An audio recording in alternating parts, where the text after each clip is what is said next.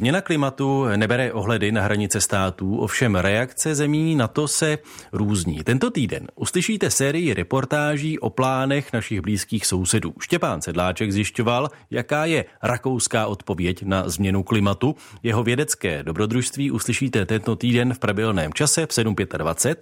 Více už tedy řekne právě reportér Štěpán Sedláček, na co se můžou posluchači těšit.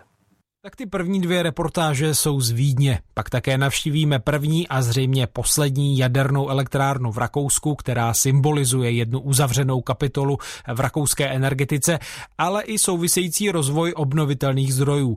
Uslyšíte i o nových způsobech využití vodíku a i cestě, jak v Rakousku tyto různé inovativní klimatické projekty financují. Na reportáže také naváže sobotní studio Leonardo, kde dostanou různí odborníci větší prostor spolu s hledáním odpovědi na otázku, jak chce Rakousko splnit svůj vytyčený cíl a sice dosáhnout uhlíkové neutrality už v roce 2040. Související články najdete také na webu Českého rozhlasu Plus nebo serveru i rozhlas. S kým si natáčel? Těch odborníků a vědců, se kterými jsem během cesty po Rakousku mluvil, bylo hodně. Skoro dvě desítky protože jsem také natáčel o suchu nebo tání ledovců v rakouských Alpách. Ty budou ve vysílání až v dalších týdnech.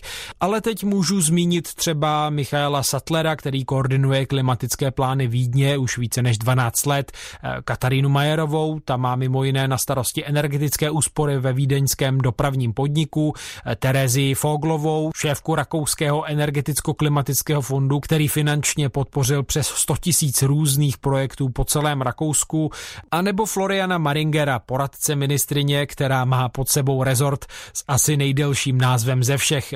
Tím je Rakouské ministerstvo pro klimatickou akci, prostředí, energii, mobilitu, inovace a technologie.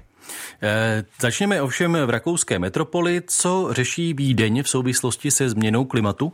Snaží se snižovat emise skleníkových plynů, ale také se přizpůsobovat. Rostoucí teploty a vyšší počet eh, horkých dní pociťuje stejně jako jiná města eh, ve střední Evropě. Jednou z cest, jak ochladit mikroklima ve městě, jsou přitom stromy a voda. Eh, Vídeň už teď patří k velkoměstům s vysokým podílem zeleně a chce si ho dále udržet. Zajímavé přitom je, že jí v tom pomáhá i jedna česká firma. Říká Štěpán Sedláček a více se tedy dozvíte už teď v prvním díle vědeckého dobrodružství o rakouských odpovědích na změnu klimatu. V centru Vídně u nádraží Westbahnhof ještě před pár dny přes křižovatku proudila auta v několika pruzích. Teď je tu malý bazén s plavčíkem, umělá tráva, stromy v květináčích a lehátka, bar i místa pro veřejné akce a setkání. It's to test what is, what is possible. Jak mi vysvětluje Laurin Mayer, geograf z městského úřadu čtvrti Neubau, jde o takový test, jak se dá novým způsobem využít veřejný prostor. Koupaliště tu bude do konce srpna. Podobné úpravy s využitím zeleně a vody už ale Vídeň zavádí i natrvalo. Patří mezi ně takzvané cool uličky, osázené stromy a mlžítky. První z nich je Zieglergasse, kterou město dokončilo loni a teď slouží jako pilotní projekt pro přestavbu Neubaugasse a dalších ulic. No Předtím tu nebyly žádné stromy, teď jich tu je asi 20. Najít pro ně vhodné místo přitom nebylo vůbec jednoduché, kvůli různým rozvodům elektřiny, plynu, vytápění a potrubí podzemí. Stromy jsou stále ten nejlepší způsob, jak ochladit mikroklima ve městě a vytvořit stín. Jsou tu i nové zelené plochy, místa k sezení a stojany pro běžná i nákladní kola popisuje Majer a přivádí mě k několika mlžítkům. Když si pod ně stoupnu, cítím příjemný prout vlhkého a chladného vzduchu. Reagují na okolní teplotu. Když překročí 27 stupňů, začnou vypouštět mlžný opar. Stále je monitorujeme a zjišťujeme, jak ovlivňují parametry prostředí.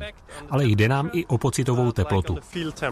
Ozelenění ulice ovšem také snížilo počet parkovacích míst. Podle Majera by to ale pro místní neměl být takový problém. Naše kroky se snažíme založit na faktech a expertíze. Udělali jsme velkou studii, kolik lidí v sedmém obvodu má auto. Ukázalo se, že jejich počet klesá. A další studie odhalila rezervy v podzemních parkovištích. Snažíme se vyhovět všem skupinám lidí, kteří tady žijí a jejich potřebám. Vedle řidičů jsou to také chodci, cyklisté nebo třeba majitelé elektrovozítek.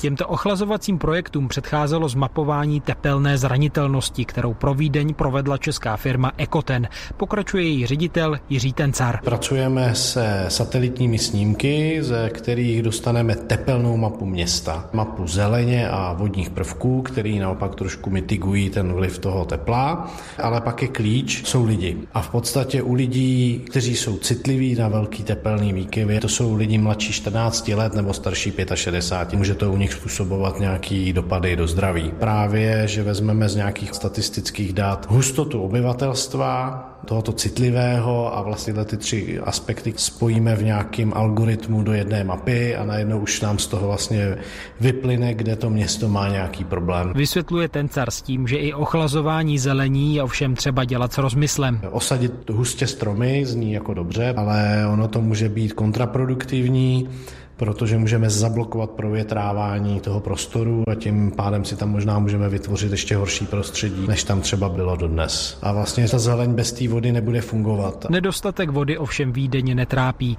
Je bohatě zásobena vodou z hor a teď hledá cesty, jak efektivně využít i dešťovku. Štěstí má i na další podmínky. Vídeň je větrné město, které je na západě obklopené pásem lesů. Hlavní větry sem přicházejí ze severu a severozápadu. Ochlaz ukazují se v zeleni a odvádějí odsud část tepla a smogu a tenhle zelený pás lesů je třeba chránit. Ve městě pak máme řadu projektů na rozšíření zeleně, která pomáhá město ochlazovat. Zelení přitom soupeří o prostor s auty. Vysvětluje Michael Sattler, který má na vídeňském magistrátu na starosti klimatické plány. Poukazuje na to, že vzhledem ke kvalitě veřejné dopravy by tady v centru tolik aut být nemuselo. Cílem je, aby i za 30 let tvořili přes 50% města zelené plochy jako teď. Strategie města do roku 2050 stát také počítá s rychlým snižováním spotřeby energie a omezením emisí oxidu uhličitého. Jak se na tom podílí vídeňský dopravní podnik, uslyšíte už zítra v druhém díle vědeckého dobrodružství v 7.25. Z Rakouska Štěpán Sedláček, Český rozhlas Plus.